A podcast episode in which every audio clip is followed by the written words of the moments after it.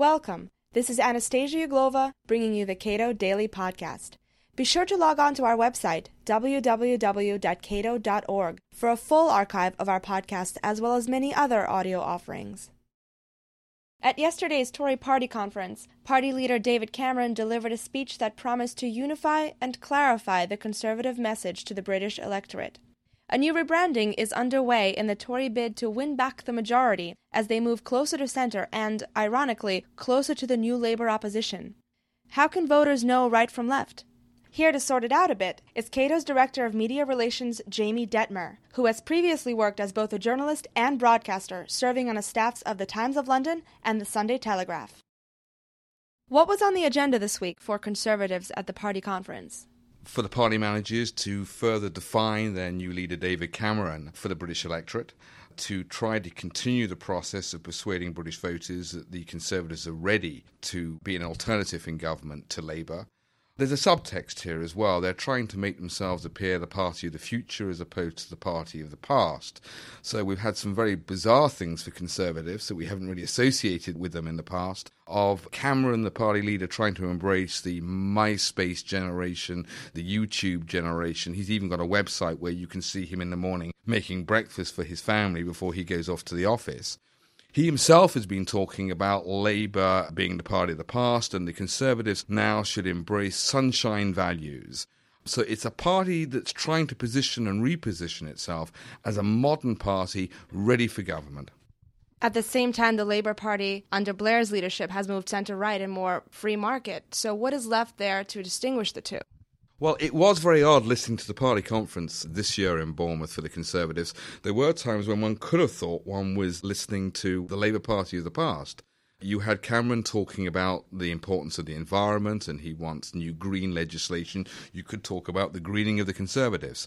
At the same time, he's been talking about his highest priority is to protect and develop the National Health Service. He says that this is his main priority. We've not heard that from a Conservative leader for a long time.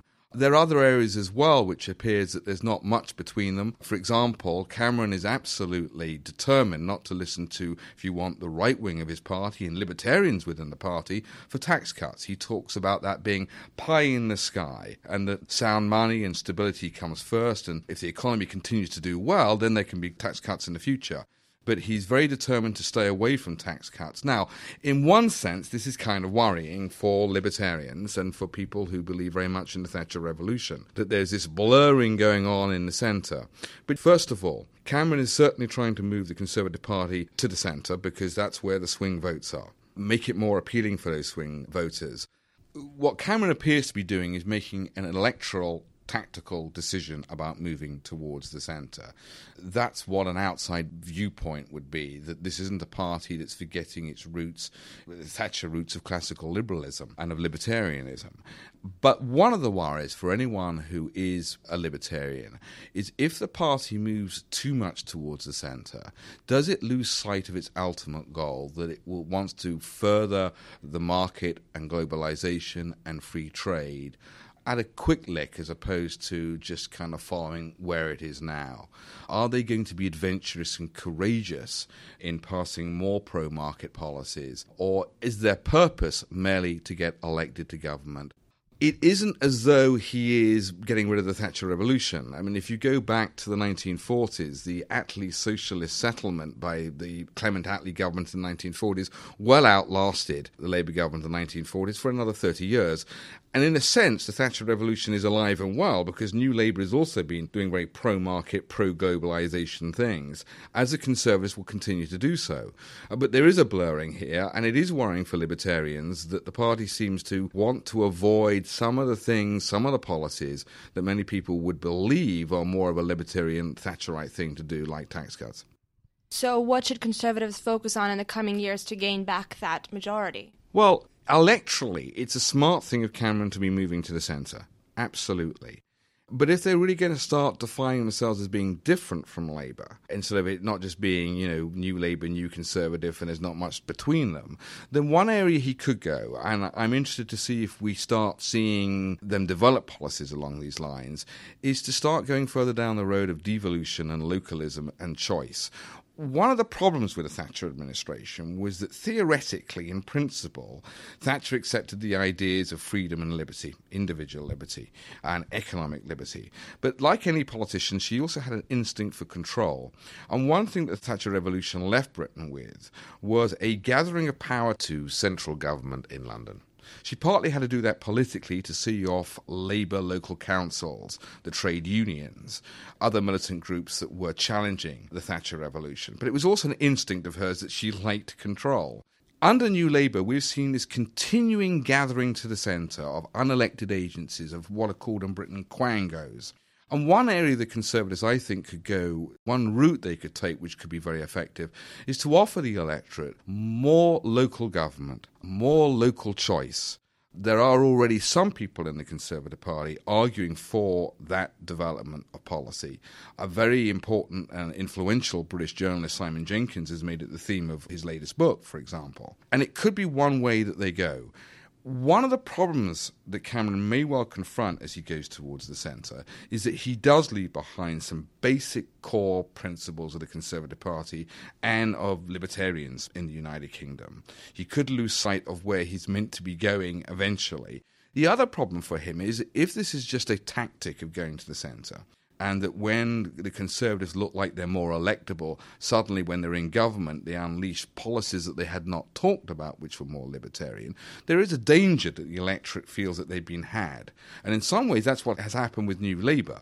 That in some ways, what they presented themselves as at the beginning as time went on in government, they didn't actually deliver. They delivered more left wing policies. For example, Gordon Brown, the most likely successor to Tony Blair, has been stealthily raising taxes in the UK now for several years. And the tax burden, in fact, this winter was greater in Great Britain than it was amazingly in Germany, which has had notoriously high taxes. If choice means privatization, then that seems like political suicide. National Health Service, for example, looks like it's there to stay. Oh, yes, in the National Health Service, there's absolutely no way that any leader left wing, right wing can denationalize the health service. This was a point that Margaret Thatcher used to make, and she used to make it to the president of this institute, Ed Crane, when they discussed the National Health Service. It's like in US politics, or has been in the past, like US politics, if you want, the third rail. Here it's been Social Security. Bush did have the courage to start trying to go down that road for individual accounts, but there's no one really who can do that with the NHS in the United Kingdom. But there are other areas areas where, and we're not really talking about so much privatization when we talk about choice, we're talking about more devolved power not just for Scotland and Wales, who have devolved assemblies already, but also for local government to have more control. A lot of local government prerogatives were taken away in the 1980s by Thatcher because a lot of the councils were then controlled in key cities by the Labour Party. And a lot of people are crying out for local government to have more control. So there can be more experiments in lots of areas of social service provision, for example, more private public partnerships as well. What about the Labour Party? What's next now that Gordon Brown is no longer really the obvious successor? I'm not sure I agree with you that Gordon Brown isn't the obvious successor. He's a man who's got enormous clout within the Labour movement. He has enormous power as a finance minister and I still think he has to be considered the heir apparent and the front runner. He is, however, not looking as good as he was a few months ago, particularly by comparison to Cameron, who comes across as a sunny, modern figure, whereas Gordon is a little bit grim and, and dark and brooding. But it is an interesting question about where New Labour goes post Blair, and I'm not too sure they actually know. Gordon Brown is more a figure of the past certainly he will continue to have a high tax regime. Certainly he is not a man who wants to devolve power away or provide choice or more local power. And he may, in many ways, bring the party a little bit further away from the centre from where it's been, which would feed very well for Cameron's Conservatives. But there is a strong new Labour movement within the Labour Party. The major think tank in the UK now has to be considered Demos, which is a new Labour think tank which is thinking of new policies for a post Blair world. Labour's got the choice that it either goes back to a kind of more brown like old Labour past, or that it continues as a centre left, if you want, social democratic party, which is pro market, pro growth, pro globalisation, pro free trade. And that's going to be an interesting battle to see in the next few months. This has been Cato Daily Podcast. Thank you for listening.